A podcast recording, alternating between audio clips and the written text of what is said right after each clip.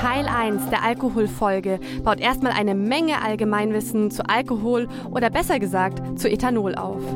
Wir grenzen dabei Methanol von Ethanol ab und schauen uns dann kurz die verschiedenen Herstellungsweisen von ethanolhaltigen Getränken an und wie aufgrund dieser die verschiedenen ethanolhaltigen Getränke klassifiziert werden können. Außerdem machen wir einen Deep Dive in die Geschichte des Alkohols und beschäftigen uns dabei mit der Frage, ob Alkohol wirklich der Grund war, warum die Menschen sesshaft geworden sind und schauen uns außerdem verschiedene Alkoholepidemien an.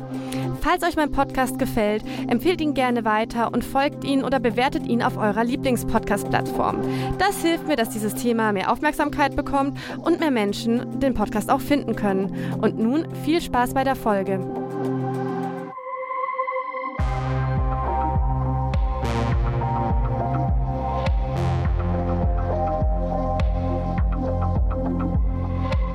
Psychoaktiv. Euer Drogen- und Alkohol-Podcast mit Stefanie Bötsch. Zieht's euch rein.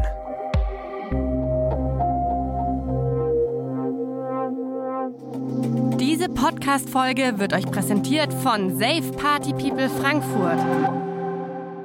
Willkommen bei einer neuen Folge Psychoaktiv. Schön, dass du wieder mit dabei bist. Und heute kommen wir zu einer Folge, die vielen von euch ziemlich unter den Nägeln gebrannt haben. Und ich kann das schon verstehen. Es gab ja oft Kritik, warum mein Podcast Alkohol und Drogen Podcast heißt. Dazu habe ich übrigens auch eine Erklärungsfolge aufgenommen, falls euch das interessiert. Und ja, wenn man das dann erstmal so akzeptiert, dann möchte man natürlich auch die Alkoholfolge haben. Und ich kann das absolut verstehen. Doch, es hat tatsächlich jetzt zweieinhalb Jahre gebraucht, bis ich diese Folge aufgenommen habe. Und das hat schlichtweg den Grund, dass die Informationen, die wir zu Alkohol haben, unfassbar weitläufig sind. Es gibt so viel zu lesen, zu recherchieren. Ich habe in die Alkoholfolgen, es werden mehrere Folgen sein, über 30 Stunden Recherche reingepackt und habe immer noch nicht das Gefühl, dass ich überhaupt alles erkundet habe, dass ich alles weiß. Nicht mal ein Bruchteil eigentlich, wenn man ehrlich ist. Und mir hat es wirklich in der Recherche ein bisschen den letzten Nerv gekostet. Und die, die mich schon ein bisschen länger hören, die wissen, dass ich äh, bis Herbst letzten Jahres meinen Master gemacht hatte. Das heißt, Nerven hatte ich eh nicht so viele und ich bin echt froh, dass ich so lange mit der Alkoholfolge gewartet habe, denn nun konnte ich eben meine Zeit nutzen, viel, viel, viel recherchieren und euch eben jetzt hat eine wahrscheinlich deutlich besser durchdachte und recherchierte Folge präsentieren, wie ich es wahrscheinlich letztes Jahr getan hätte. Oder es hätte mich einfach deutlich mehr Nerven gekostet, seien wir mal ehrlich. Aber nun ist es endlich soweit und wir werden uns auf jeden Fall innerhalb von den nächsten drei Folgen, also diese und die nächsten zwei, sehr intensiv mit dem Thema Alkohol beschäftigen. Und es werden auf jeden Fall auch wieder ein paar mehr Folgen zu Alkohol kommen, weil es gibt wirklich viele Themen, die an das Thema Alkohol rangrenzen, die ich mit einer normalen Substanzkunde-Folge nicht abdecken kann. Und auch meine Extra-Folge, also meine Themenfolge, die ich recherchiert habe, auch das sind Teile, die abgedeckt werden und es wird sozusagen der Komplexität der Problematik nicht komplett gerecht. Und dementsprechend werdet ihr das Thema Alkohol hier und da immer mal wieder aufgegriffen bekommen von mir. Genau, aber heute starten wir in den ersten Teil der Alkoholfolge und bevor wir gleich in den wissenschaftlichen und Erklärteil starten, wollte ich euch eigentlich gerne eine kleine Anekdote aus meinem Schottlandurlaub letzten Jahr erzählen. Und zwar habe ich dort gelernt, woher der Ausdruck, der englische Ausdruck kommt, get shit-faced drunk. To get shit-faced drunk da kann man im Prinzip im Englischen beschreiben, wenn man wirklich, wirklich drüber betrunken ist, also richtig dolle besoffen. Und ich dachte tatsächlich die ganze Zeit, es kommt daher, dass wenn man zu viel trinkt, dass einem das Gesicht halt so zusammenfällt, dass man so ein Knautschgesicht hat vom Betrunkensein und ja, dass man deswegen ähm, das beschreibt als getting shit-faced drunk. Ich fand die Erklärung plausibel, habe nie so viel mehr drüber nachgedacht und fand aber die wahre Erklärung unfassbar interessant. Ob die jetzt stimmt oder nicht, die wurde mir auf einer Free City Tour in Edinburgh erzählt, aber ich fand sie gut genug, um sie heute hier mit euch teilen zu wollen. Und zwar war das so, dass in Edinburgh früher das Abwassersystem wirklich schlecht war. Und so kam es halt, dass viele Menschen ihre Hinterlassenschaften einfach aus dem Fenster rausgekippt haben, schön auf die Straße raus. Das heißt, die Stadt hat gestunken, das war echt, ich kann es mir echt nicht vorstellen, obwohl man das ja schon öfters gehört hat, dass sozusagen in bestimmten Zeiten einfach die Toilette einfach ausgeschüttet wurde auf der Straße. Aber ich stelle es mir echt ein bisschen eklig vor oder kann es mir gar nicht vorstellen. Naja, auf jeden Fall hat die Stadt Edinburgh da durchaus ein Problem drin gesehen, vor allem wenn man halt so über den Tag ganz entspannt durch die Straße gelaufen ist und dann einfach ja, so eine so einen Nachttopfinhalt über den Kopf geschüttet bekommt. Da ist halt der Tag schon mal ein bisschen im Arsch, gelinde gesagt. So, und dann hat sich die Stadt Edinburgh was Gutes überlegt und hat gemeint, ja, ihr dürft eure Hinterlassenschaften erst ab 22 Uhr aus dem Fenster rauskippen. Das Problem an der ganzen Sache ist, dass die Bars in Edinburgh auch um 22 Uhr geschlossen haben. Das heißt, man musste eigentlich gucken, dass man immer so um 21.30 Uhr die Bar verlässt und nach Hause kommt, weil um 22 Uhr alle Leute ihre Hinterlassenschaften aus dem Fenster gekippt haben. Und ihr könnt euch vielleicht vorstellen, wohin diese Geschichte geht. Und zwar, wenn man in der Bar versackt ist, zu viel konsumiert hat und deswegen es nicht rechtzeitig aus der Bar rausgeschafft hat, haben sich sozusagen die Menschen, die bis 22 Uhr in der Bar waren, mit den ausgeleerten Nachttöpfen getroffen. Und zwar haben die dann eben alles abbekommen, weil die Bürger und Bürgerinnen von Edinburgh genau diesen Moment abgepasst haben, dann um 22 Uhr alles rausgekippt haben und Menschen, die dann halt ja, betrunken oder weniger betrunken aus den Bars raus sind, das alles abbekommen haben. Und daher kommt eben auch ja die, die englische Redensart Getting Shit Face Drunk, weil du so betrunken bist, dass du sozusagen ja, Hinterlassenschaften in dein Gesicht bekommen hast. So, das war mein kleiner sprachlicher, sogar ein englischsprachiger Ausflug und nun starten wir ins Thema rein. Wenn wir von Alkohol reden, meinen die meisten Menschen im Alltag eigentlich ethanolhaltige Getränke. Alkohol ist ehrlich gesagt für den Anlass tatsächlich ein eher unpräziser Begriff, beziehungsweise an sich schon eigentlich umgangssprachlich, hat sich aber so in unseren Sprachgebrauch eingebürgert. Denn Alkohole sind nämlich eigentlich eine komplette Stoffgruppe, zu denen Stoffe wie Ethanol, Methanol, Propanol, Butandiol, Ascorbinsäure gehören. Und das sind nur einige, die ich hier nenne. Wir kümmern uns heute aber tatsächlich hauptsächlich um Ethanol. Denn das ist der Alkohol, der in den uns bekannten ethanolhaltigen Getränken wie Bier, Wein oder Schnaps vertreten ist. Dadurch, dass Ethanol sich in alkoholischen Getränken befindet, ist es die am zweithäufigsten konsumierte psychoaktive Substanz auf der Welt. Wundert nicht, vielleicht wundert es ein paar, dass es wirklich nur die zweithäufigst konsumierte psychoaktive Substanz ist. Ja, ich würde mal hier fragen, wer errät es, was ist die am meisten konsumierte psychoaktive Substanz der Welt? Bitte nicht spicken. Schreibt es mir gerne auf meine E-Mail oder auf meinen Instagram-Kanal. Findet ihr alles in den Show Notes. Und wer es als erstes mir richtig schreibt, bekommt einfach mal ein Stickerpaket nach Hause geschickt. Bin mal gespannt, ob ihr es erratet. Aber bevor wir uns ja mehr oder weniger in drei Folgen, aber vor allem auch jetzt hier, uns um Ethanol kümmern, möchte ich erstmal auch ein paar Sätze über Methanol verlieren. Methanol wurde früher auch Holzgeist oder Holzalkohol genannt. Das kommt daher, dass Methanol früher durch eine trockene Destillation von Holz gewonnen wurde. Eine trockene Destillation ist übrigens eine Erhitzung unter Luftausschluss. Aber wie Destillation genau oder ungenau, so ein, ich versuche es einfach zu erklären, funktioniert, das schauen wir uns gleich später an. Methanol ist der einfachste Vertreter der Stoffgruppe der Alkohole. Das bedeutet, dass es die einfachste chemische Verbindung vorweist. Methanol zählt aber als sehr giftig. Dies ist aber bei näherer Betrachtung nicht ganz korrekt. Methanol selbst kann auch in geringen Mengen bei der Produktion von ethanolhaltigen Getränken entstehen. Kleine Mengen werden allerdings über die Lunge und Niere unverändert ausgeschieden. Dass uns das nichts anhaben kann, liegt daran, dass Methanol an sich als sehr wenig giftig gilt. So ist Methanol in ethanolhaltigen Getränken auch nicht komplett verboten, sondern es gibt eine offizielle Begrenzung für den Methanolgehalt. Das Problem an Methanol ist nämlich das Stoffwechselprodukt, also das, was unser Körper aus Methanol baut, wenn es nicht einfach ausgeschieden werden kann. Bei Methanol ist das Formaldehyd und Ameisensäure. Ameisensäure sorgt, nachdem man ein paar Stunden eigentlich gar keine Symptome hat, zu einer metabolischen Azidose. Das bedeutet, dass es zu einer stoffwechselbedingten Übersäuerung des Blutes kommt. Die hierfür typischen Symptome sind Herzinsuffizienz, Koma, Übelkeit, Erbrechen, Durchfall und sehr, sehr tiefe Atemzüge bei eigentlich einer gleichen Atemfrequenz. Dass Formaldehyd zu den Vergiftungssymptomen beiträgt, ist tatsächlich eher umstritten, da es sich wirklich super schnell im Körper in Ameisensäure abbaut.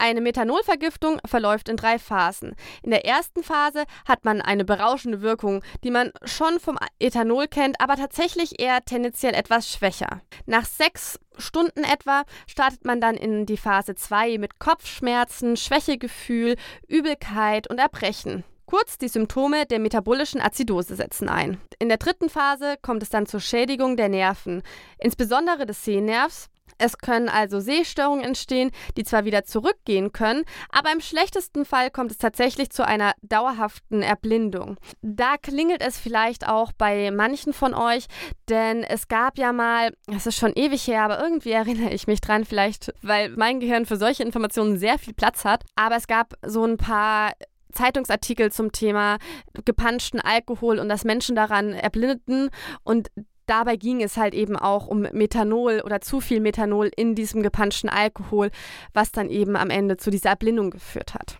Es kann allerdings auch durch den Konsum von Methanol zu einer Atemlähmung kommen und deswegen kann der Konsum auch wirklich tödlich enden. So viel zu kleinen Hintergrundinformationen zu Methanol. Jetzt werden wir uns wirklich dem Ethanol, ethanolhaltigen Getränken oder Alkohol widmen. Ich nutze das in den Folgen immer so ein bisschen als Synonym. Ich hoffe, das verwirrt euch nicht zu sehr. Ich finde bloß Alkohol fühlt sich manchmal im Satzflow nicht so akkurat und richtig an. Wer meine Substanzkunde-Folgen kennt, weiß ja, dass ich es tatsächlich immer sehr genau mag. Und ich habe mich natürlich, wie ich mich das auch bei manchen anderen Substanzen frage, wie klassifiziert man eigentlich richtig alkoholische Getränke? Denn ich meine, Alkohol, dadurch, dass es so präsent ist in unserer Gesellschaft, begleitet einen ja in irgendeiner Art und Weise sein Leben lang. Ob man es jetzt konsumiert oder nicht, spielt dabei nicht so eine Rolle. Und irgendwie denkt man doch dann, dass das irgendwie völlig klar ist. Fand ich aber tatsächlich gar nicht und ich musste mich ein bisschen länger damit beschäftigen, um für euch dann schnell Licht ins Dunkle bringen zu können. Die grundlegende Unterscheidung bei Alkohol ist einmal die Art der Herstellung und da haben wir die Gärung und die Destillation. Schauen wir uns erstmal die Gärung an. Der Ausgangsstoff für die alkoholische Gärung ist meistens Glucose. Glucose ist die einfachste Zuckerform, die in der Natur vorkommt. Diese Glucose wird dann von Hefezellen, das sind nur unter dem Mikroskop zu erkennende Pilze, in Alkohol und Kohlendioxid umgewandelt. Beides ist für die Hefepilze eigentlich nur Abfallstoffe. Die möchten nämlich nur die Energie durch den Prozess gewinnen, um wichtige Moleküle aufzubauen. Der chemische Prozess findet dabei immer in einer anoxischen Umgebung statt, also ohne Sauerstoff. Bis die Glucose in Ethanol umgewandelt ist, gibt es allerdings wirklich mehrere Zwischenschritte, in denen sich sowohl Brennstraubensäure und Acetaldehyd bildet. Alkoholische Gärung ist bei den ethanolhaltigen Getränken sowohl bei Bier als auch bei Wein relevant. Beide Gärungen basieren auf Zuckermolekülen. Bei Bier ist die Ausgangssubstanz Stärke, die dann in Zuckermoleküle aufgespalten wird. Und bei der Weinherstellung ist es der zuckerhaltige Traubensaft. So, nun haben wir sozusagen schon die erste Unterscheidung und zwar alkoholhaltige Getränke, ethanolhaltige Getränke, die durch die alkoholische Gärung hergestellt werden und zwar Bier und Wein. Was uns natürlich noch fehlt, ist der Schnaps, also Spirituosen, und der wird durch Destillation hergestellt. Destillation beschreibt den Vorgang zur Trennung und Reinigung von Alkohol. Auch von anderen flüssigen Stoffen wohlgemerkt, aber heute geht es ja nur um Alkohol bzw. Ethanol. Dies geschieht durch Verdampfung und anschließender Wiederverflüssigung. An sich beruht dieses Prinzip auf den unterschiedlichen Verdampfungstemperaturen der einzelnen Bestandteile der Flüssigkeiten. So verdampft Wasser bei 110 Grad und Alkohol bei 78 Grad und Aromastoffe bei 80 Grad. Bei einer Destillation wird eine alkoholhaltige Flüssigkeit auf 80 Grad erhitzt. Dabei verdampfen Alkohol und Aromastoffe. Dabei verdampfen Ethanol und Aromastoffe und die steigen dann in einen Kühltunnel auf, wo die Stoffe dann wieder flüssig werden. Und somit haben wir anhand der Herstellung die drei Oberkategorien, die wahrscheinlich auch jedem was sagen: Bier, Wein und Spirituosen bzw. Schnaps. Aber die lassen sich natürlich auch noch einmal unterteilen. Bei Bier wird auch dabei nochmal innerhalb der Herstellung unterschieden. Und zwar in obergäriges und untergäriges Bier. Und auf Englisch wäre das einfach Ale und Lager. Obergärig bedeutet, dass die Hefe in moderaten bis warmen Temperaturen gearbeitet hat, also so circa auf 15 bis 20 Grad. Typische obergärige Biere sind Pale Ale, Kölsch oder Weißbier. Untergäriges Bier zählt eher als neues Bier. Denn wie man sich vielleicht denken kann, braucht es dafür kühle Temperaturen. 4 bis maximal 9 Grad. Dementsprechend kam das eher in der früheren Geschichte eher so per Zufall vor, dass ein untergäriges Bier gebraut wurde. Einfach weil es halt zufällig kühl war. Und bekannte untergärige Biere sind Pilz, Helles oder Märzen. Bei Wein kann man grundlegend erstmal zwischen Schaumwein und Stillwein unterscheiden, also mit oder ohne Kohlensäure. Dann wird der Wein wieder in Rot, Rosé und Weiß unterteilt und je nach Restzucker in lieblich, halbtrocken oder trocken. Chardonnay, Riesling, Merlot, das sind eben Namen, die verschiedene Rebsorten beschreiben. Kommen wir noch zu den Spirituosen. Bei den Spirituosen kann man die verschiedenen Schnäpse eben noch noch anhand des Ausgangsmaterials unterscheiden. Somit gibt es Spirituosen aus alkoholhaltigen Flüssigkeiten, wie zum Beispiel Weinbrand. Es gibt Spirituosen aus zuckerhaltigen Rohstoffen wie Obst, zum Beispiel Tresterbrände wie Krapper, Wässer wie Kirschwasser, Geiste wie der Himbeergeist oder Obstbrände wie Calvados und Pflanzendestillate wie Rum oder Tequila. Außerdem kann Schnaps aus stärkehaltigen Rohstoffen gebraut werden, wie Getreide und Kartoffeln. Und das ist zum Beispiel Whisky oder Korn. Und dann gibt es noch Schnäpse aus landwirtschaftlichen Ursprungs und auch hier handelt es sich hauptsächlich um Getreide und Kartoffeln und dazu gehören zum Beispiel der Wodka, der Gin und der Uso. Und dann gibt es natürlich noch die Liköre. Ihr wundert euch vielleicht, warum ich es für wichtig empfinde, wirklich auch so sehr nochmal auf die verschiedenen Arten der ethanolhaltigen Getränke einzugehen und die ordentlich zu klassifizieren. Ich finde es aber auch nochmal deswegen sehr wichtig, um klar zu werden, was so eine lange Kultur eben auch aus einer psychoaktiven Substanz machen kann.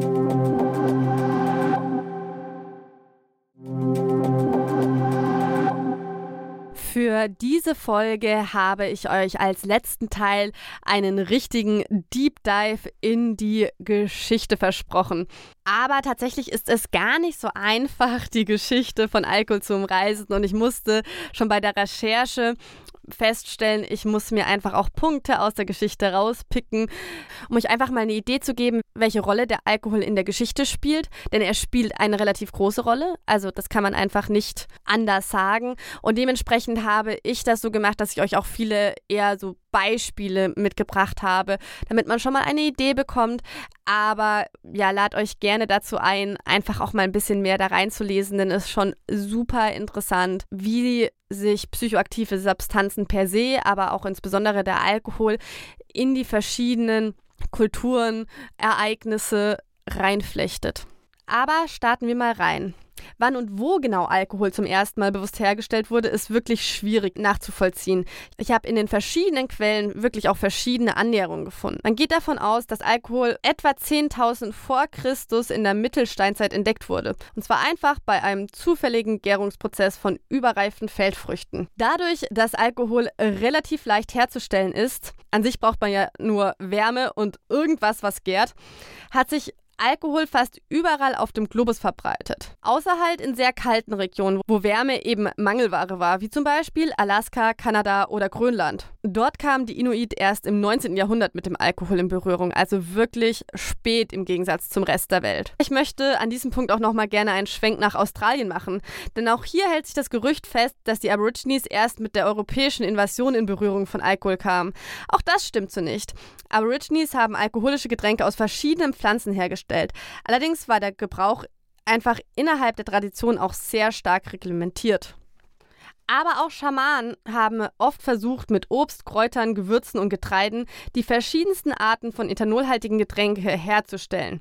Diese wurden dann für mehrtägige Rituale genutzt, in der Alkoholrausch im rituellen Rahmen als Art Erleuchtung wahrgenommen wurde und von wirklich höchster Wichtigkeit war. Wie es dann eventuell weitergegangen ist, kann man ein bisschen unterscheiden in Wein und Bier. Die ersten Weinwildreben gab es schon vor 80 Millionen Jahren, geht man aus. Das konnte anhand von Fossilienfunden festgestellt werden.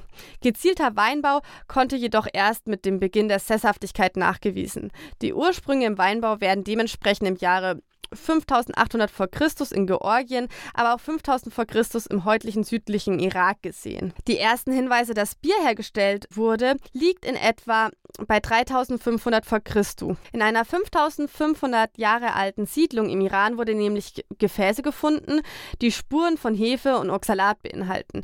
Diese wurden dann als bierähnliches Gebräu interpretiert. Es gibt aber auch schon schriftliche Beweise wie Schrifttafeln aus Mesopotamien, die einen Brauprozess bzw. eine Zutatenliste für Bier abbilden. Hopfen war allerdings damals noch nicht bekannt. In den USA haben übrigens Wissenschaftler und Wissenschaftlerinnen versucht, diese historische Brauweise nachzuahmen. Allerdings war das Bier wohl ziemlich ekelhaft und hätte wie Essig geschmeckt. Man kann aber natürlich sich auch nicht so ganz sicher sein, ob sie es wirklich richtig gemacht haben. Auch in ägyptischen Quellen von ca. 3000 vor Christus finden sich Belege, dass sowohl Bier als auch Wein hergestellt wurde.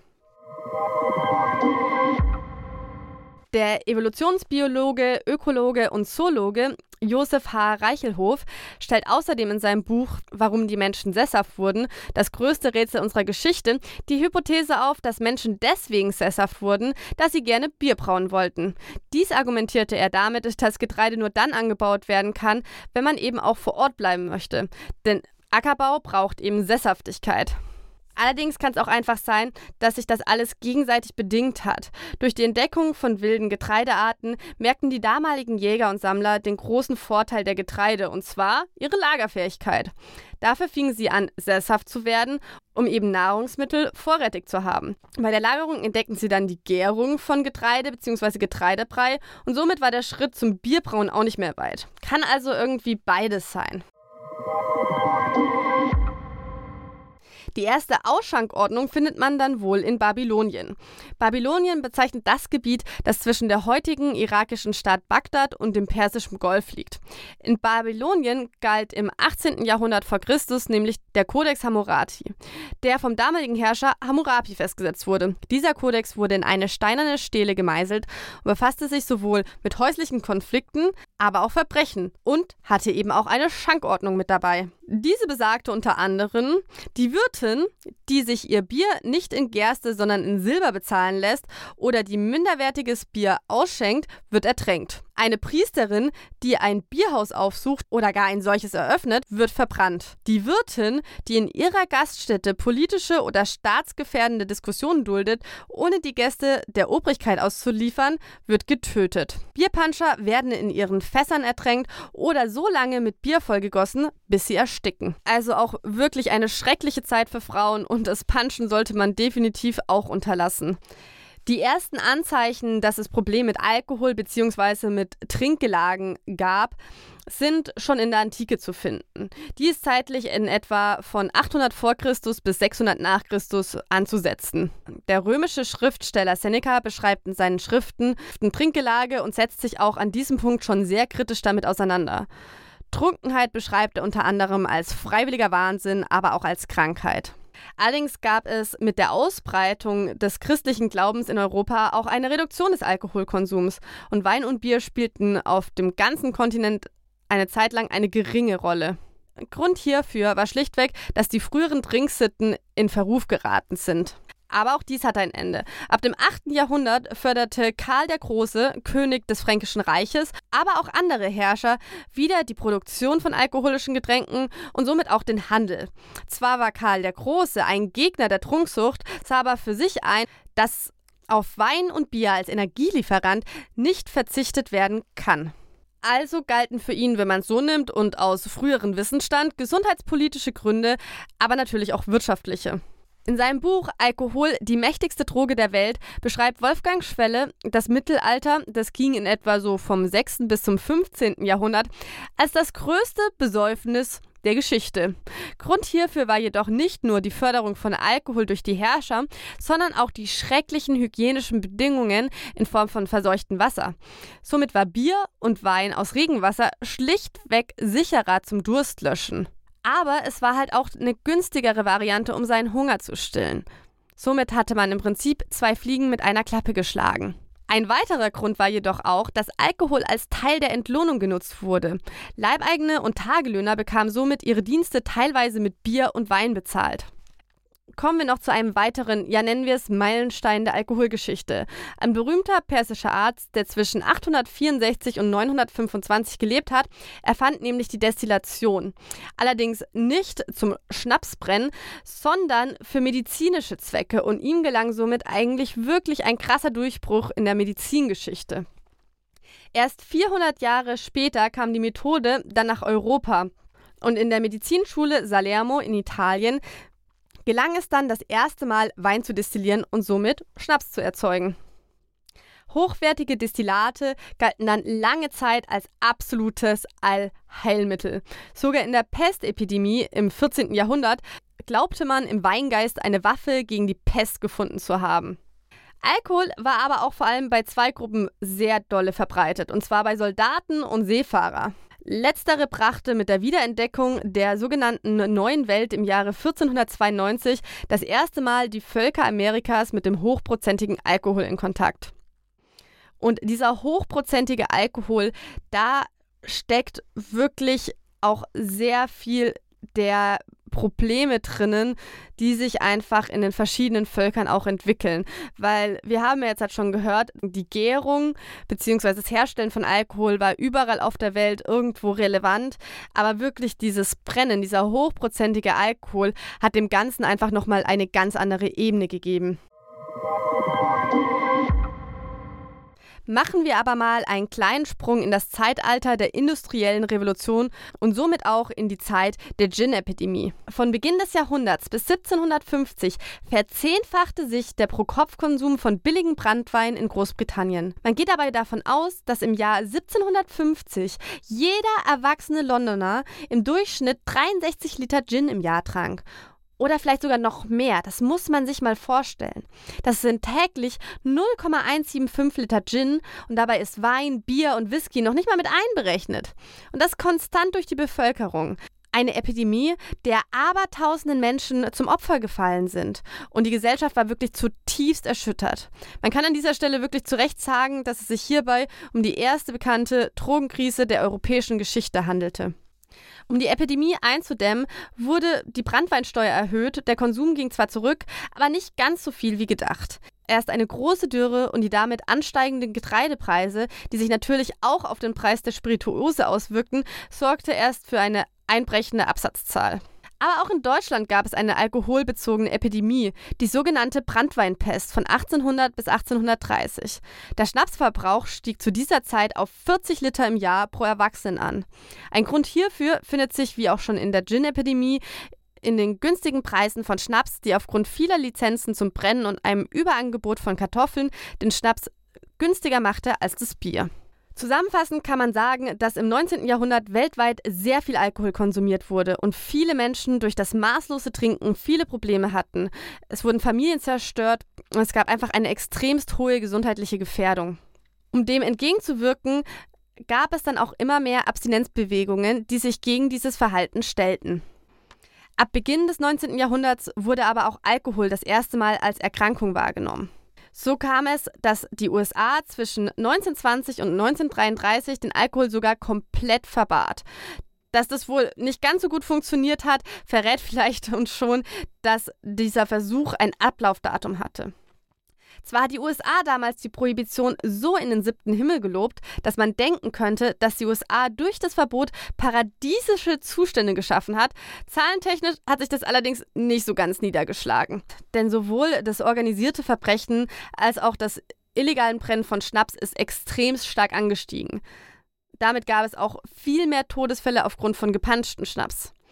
Außerdem konnten Ärzte damals Wein und Whisky wirklich auch verordnen. Und zwar ungefähr einen halben Liter über zehn Tage lang. In einem Jahr wurden dann wohl 14 Millionen Alkoholatteste ausgeschrieben. Viele frühere Wirte und Schankkellner haben dann einfach in Zusammenarbeit mit geprüften Apotheker Whisky-Apotheken aufgemacht.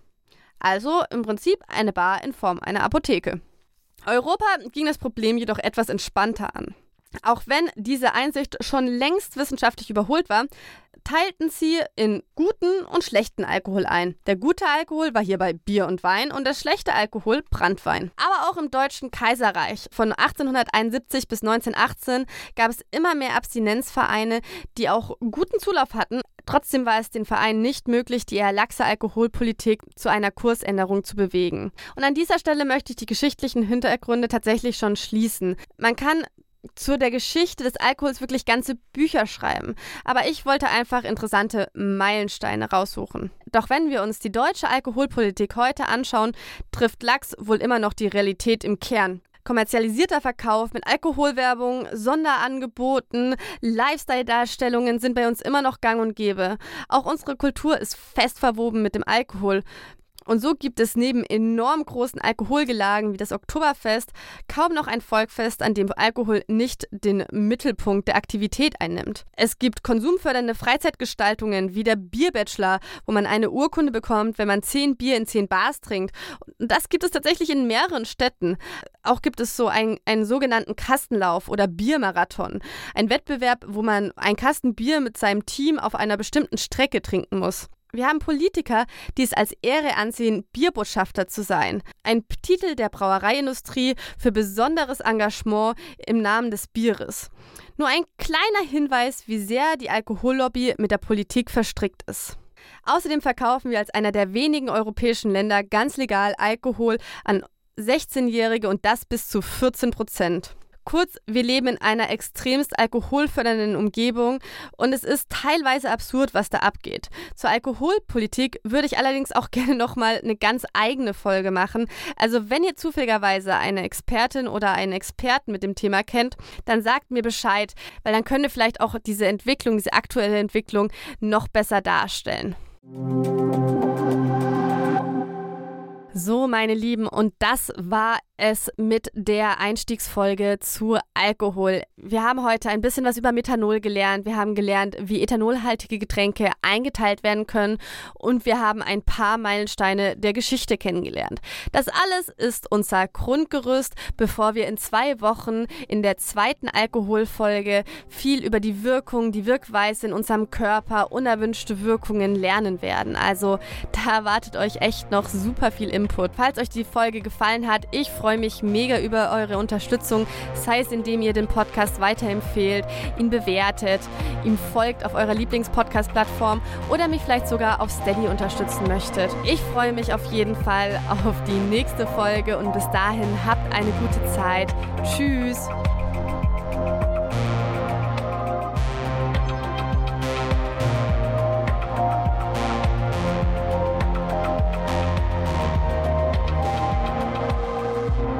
Das war Psychoaktiv, euer Drogen- und Alkohol-Podcast mit Stefanie Bötsch.